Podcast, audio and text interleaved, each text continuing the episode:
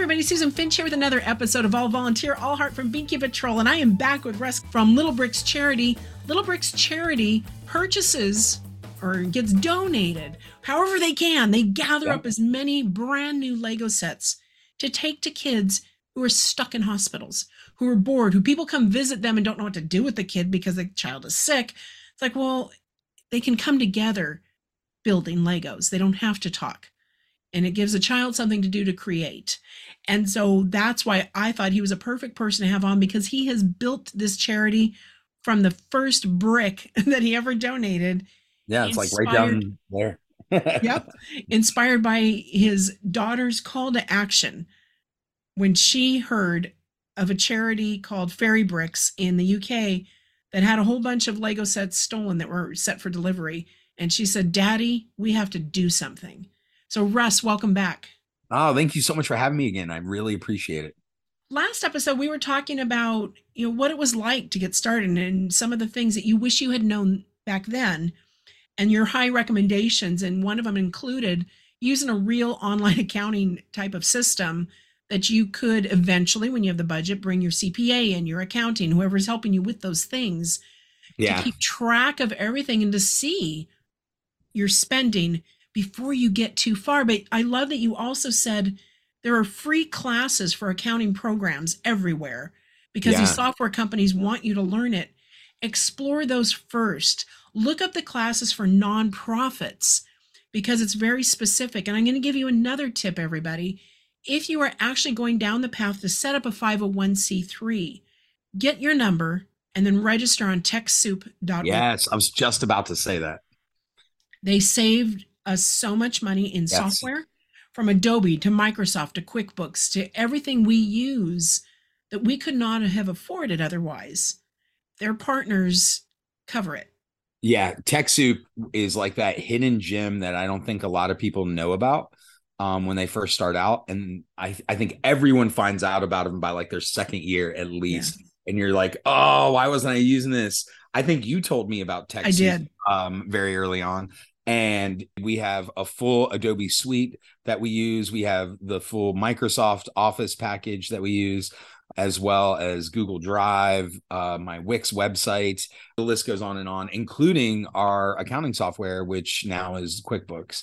So the QuickBooks Online, there's actually an awesome course through QuickBooks Made Easy through uh, TechSoup as well, which guides you step by step on how to set up your books. And For, for a nonprofit. I mean, it's specific to Yeah. nonprofits. Oh, it's specific to nonprofits. And not only is it specific to nonprofits, but it goes off into like, hey, if you're this type of nonprofit, yes. you'll want to focus on this. If you're this type of nonprofit, and uh, accounting is one of those things that I've owned four businesses, for profit businesses before I started Little Bricks. And every single one of those, I've learned accounting for like the state that I'm in. right. But even with that knowledge, the way you track your money and the way uh, you you look at your financials is more program based and it's it's just not the same style so getting a quick refresher going through a course like that it's going to take some time you know it's but an it. hour here an hour there and by the end of two weeks you you know the software And you have to do it, everybody, because it's really Yeah. hard to go back and correct it all and to go oh, back Oh, and man. input bad habits. So Yeah. do utilize those communities too to ask questions. Communities are a great place because people have come before you. That's another big thing. You also Yeah. talked about documenting everything and that you have now you are partnered with 32 different children's hospitals, I believe. 33 33 and each one of those is in a way a case study that you should document. Yeah. we first heard about it on this date we met with the key stakeholders here. This is what we've done. We've made xyz deliveries on all these dates now. And documenting that story for each one each partner each strategic partner each event is a great way to build credibility but for also for you and if you expand and can bring other people on they can catch up quickly on what works and how I unfortunately, while I do document to that level, it's all on a video plane, right? So Right. when I document um, my documentation is like a social documentation where I am posting everything we do every day. Uh, we've I've got video of everything because I am documenting this journey for YouTube and for TikTok and things like that. So I have this like visual representation as well as my email log. I think one of the quickest and easiest tools that I have found is and this sounds really basic, but is a great filing system for my emails. Like I know where every single email is going back to five years. I know what folder it's in. I quickly search it up and find yeah. it, pull and pull up that whole chain. But I definitely think as far as like your financial side and your planning side, knowing when the seasons are and uh, knowing when I'm going to need funding because it, it is I have talked to so many different nonprofits, and everyone's fundraising is seasonal. Everyone, everybody, it's, like, it's just different it's types of seasons, but yeah. it is. It um, depends on what they focus on. Yeah, and after a few years, you're going to get used to those seasons. Like, yes, yes. there will be some minor non- modifications, but usually it's it's within this like 90 day window. Um, you know, you're going to get this from this or this from this event or you know whatever. Knowing those seasons is definitely a lot easier when you're documenting everything down and and keeping track of it. I keep close track of all of our events and our point of contacts and things like that. Um, I utilize like a CRM uh, to just kind of keep track of the relationship right. that I have with these people. So next year, if I want to do something again, I like have all these amazing notes. Uh, you know, I talked with Amy. Amy's awesome. She wore a blue sweater with these great flowers that you complimented last time. Small details and good things like that truly help when I want to go back and do something fun or ask for a testimonial or present a new program or something like that. Suggestion too for those the video links and stuff that you have, why not add those links into that CRM as it relates to each of those places and people? That's a great idea. I don't do that. I'm doing that today. Thank you, Susan. Yeah, but to me, that's an easier way to, you know, I don't know if you can tag it, but to make it as simple as possible. But once you post it, just be able to tuck them all in there because then it's like, here are the 25 things we did. Yeah. For this hospital. So, one of the things that we're trying to do right now, and it literally starts with this trip, is we are editing the whole entire trip into one long form video. That one long form video is then being broken down into probably 20 short form videos. Yes. Uh, and our goal is to create a delivery page for every single delivery that we do. Yes, definitely. So that will yes. actually house these videos. You'll be able to click on, hey, here's our future schedule and here's where we've been. You click on one of those and it opens up and it's just like a, a, a digital scrapbook yep. of or, or timeline exactly. Of, of the event and it really does it shows the full impact because i tell somebody hey i deliver lego to children's hospitals. They're picturing me driving up dropping off lego driving away. They're not picturing the 20 hours gathering lego stickering exactly. it cataloging it. They're not thinking about all the cool people we meet and all the different restaurants and different events yes. that we hold. They're not thinking about all of the local vendors and the local families that we go to their house and interact with their children one on one. They're not thinking about the build time. They're not thinking about the five full days of activities. Um, but when I go, hey, go check out this delivery on my website, and they see all the stuff I just did in their city or all the stuff I did in someone else's city, they now want to be a part of that. They want their city yes. story told. They want their hospital story told. And it's that it's that story that the and and it's it doesn't even while it benefits us in like clarity, it costs so much more in time to create that um, then really its value is its real value is for the cities and for the hospitals. So when you bring that added value and you can present it in a way where they see that as an added value, uh, it definitely makes all the cogs move quicker. Um, I'm not going to say it opens doors quickly because uh, at least in my world, I deal with hospitals and there's a lot of red tape you got to go through, but it definitely makes things go much, much easier. So, everybody, here's another idea, though, and Russ just brought it up cities and hospitals, but cities have city grants. And if you are partnering, if you are saying, well, I'm a national organization, they're not going to help me. Yeah, but you're benefiting the kids there. So if you are doing that and you can apply for those grants specifically to benefit the hospitals in that city, the organizations in that city, the people in that city, they're going to be more apt because you are going to have these stories to be able to show as your proof. This is what we did last time in Chicago. This is the last time that we did in Poughkeepsie. You know, whatever that is, and you mm-hmm. have that story that's like, oh, so this year we would really appreciate some help because we have more kids and we don't have enough Legos. If you helped us, we can do that. You know, and this is them. why I love Susan. I literally just wrote that down. Um, I it's not something I've been looking for, you know, and that that is uh I maybe a segue I I'd like to bring up. It's something that I wish I knew in the beginning is is funding. Like, you know, there are so many different ways to raise funding, and I think I chose probably the most difficult way. It's, I would say, the most glamorous, but it's definitely the most difficult. And that is like grassroots community ba- based fundraising. While grants are very time consuming, I thought from the very beginning, I was like, bullheaded. I was like, I'm going to make this work. I did not realize the power of grants or appreciate that value uh, until just literally just a few months ago. I highly, highly suggest no matter what, you diversify the way you have funding coming in. So, and there are grant sites that you can register for like a hundred bucks a year or something to get notifications of the grants in your state, of national ones. You pick the states you want. Also through TechSoup, there's Grant Station, and they have a discounted service through them too, through TechSoup because you're already vetted. That's why they trust you. And you just looking into that, and you can try it for a while, and you can always say, "Nee, that's not for us," or "I don't have the time to do it," or the skill. But keep it in the back of your mind because they can help you through a lot of those processes. So let's, t- you know, I want to talk about writing and tools and different things. Yeah. The one, the one thing with nonprofits is, you know, especially little ones like Russ, like Binky Patrol, we don't have the time to write as much as we should. And the writing is what triggers everything for everybody to find us and telling our stories. And so these long, all these videos that he does, Russ does a ton on um, TikTok. I mean, crazy. And on Instagram, those are his favorite places. And then Facebook.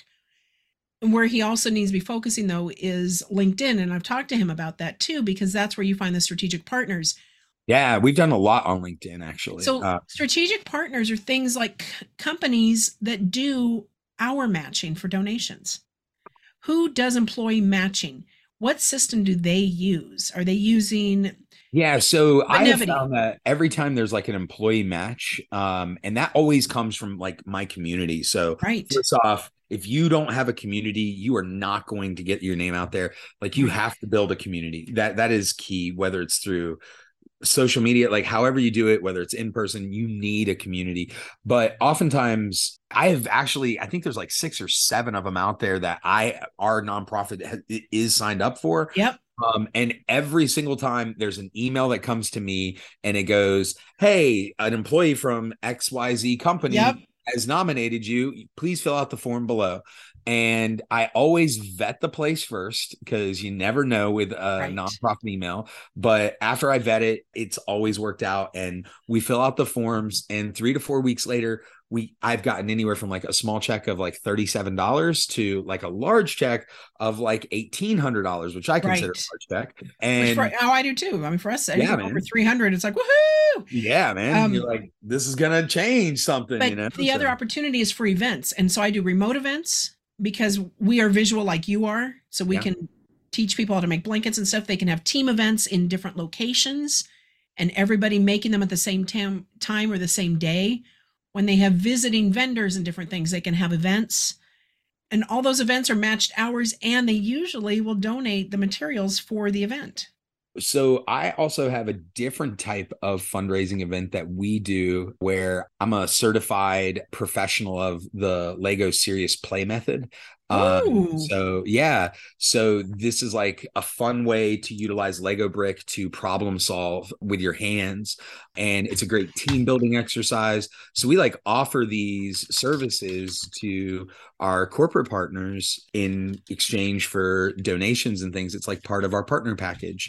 So we offer these incentives that bring them together, that bring our community together, and uh, it really opens people's minds into what what we do but also like what the thing we're trying to use the lego right? Right. It, it can do. So there uh, a community member in you know someone in little bricks nation is much more apt to help more and want to donate time or money or just share a video or something like that right if they've actually utilized the lego like the Right. moment they see a kid be affected or the moment they're affected they're like wow i get it now Yep. and i think the same goes true with your you know your blanket movement is you know you get them moving their hands you get them making it and they get to see that tangible thing that they're giving over it's epic it really really is So these are all great ideas, everybody.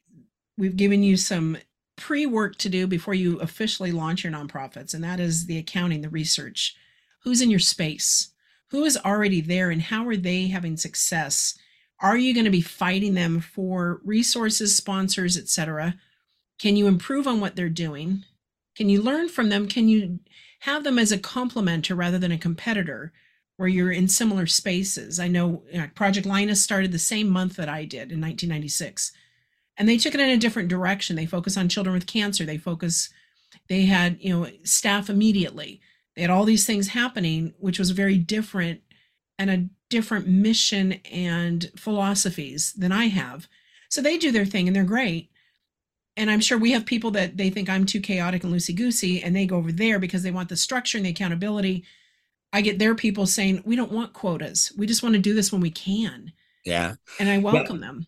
you know i feel like a question that a lot of people need to answer before they even begin that process is what kind of impact are you wanting to make are you wanting a nonprofit that's national level are you wanting mega funding or is this something that you plan to just work in a few hours here and there or you Right. know is it something that you just want to keep local? Because all of those things have different components involved uh, whether it's hiring different team members or different types of teams or uh, you know having to reach out to local businesses like all of that really hinges on like what is the end goal of the nonprofit in five years? Where do i want this organization to be? And Uh, but you can change that too. You can say, I want to start it this way. Yeah. And then in three years, I want to review it and see if we're ready to go national.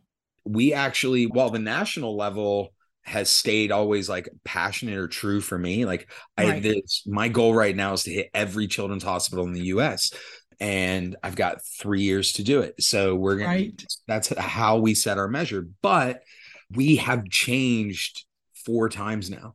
We started out delivering lego exclusively to children's hospitals. Covid happened. We had to pivot and we delivered lego directly to these kids through tiktok. And then we got a little more funding so we pivoted again and we opened up both programs.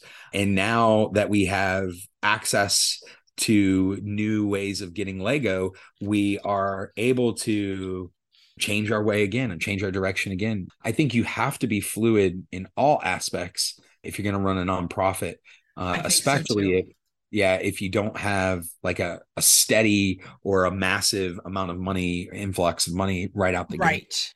Right. So if you were to give three pieces of advice for somebody wanting to start a small nonprofit, what are the must do, must, must, must, or a hidden gem that you wish you had known?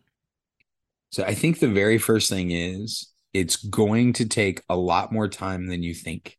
Realize that right out the gate. Um, and is this something that you want to devote that time to? Because if you don't, it is going to sit stagnant. And if you don't want to devote that time, there are many small nonprofits out there that can use your help. Find one that's doing something similar and maybe you can pull, pull a smaller role and make a bigger impact that way. So definitely think about it before you go all in because once you go all in you're you're in it and you need to be. The second thing that i would suggest is build a network of uh, friends and colleagues. Running a nonprofit right now is uh, at least for myself and i know most small nonprofits out there is a very isolated thing. So going out and doing networking events or just getting your name out there and building a network of other nonprofits and other people trying to do similar work has helped me so much. Uh, people like Susan here, they have so many amazing tidbits that you're going to pick up and use those tidbits, use them. The final thing is flex, man. There are way too many nonprofits out there that don't throw that 501c3 out there. Flex it. Be like, yo, we're a nonprofit. Be proud of it. You know, we are affecting people in big ways and we want your help. Flex it and ask. If you don't ask for money, it's never going to come to you.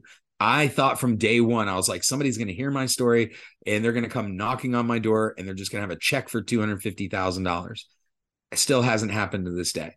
Um, so we've raised the $250,000. Um, well, not quite, but we're on our way to raise the $250,000. But it's been a much longer and arduous road. But I'm learning not just to ask, but how to ask and who to ask. I think asking could be a whole nother episode. It could be a whole series. Um, because yeah, it really is one of those things where the way you ask someone and the timing and all of that really does make for a successful partnership. So I want to throw out there too, and we're going to do this in another episode with Russ. We're going to talk about boards and the value and power of having oh, a yeah. board.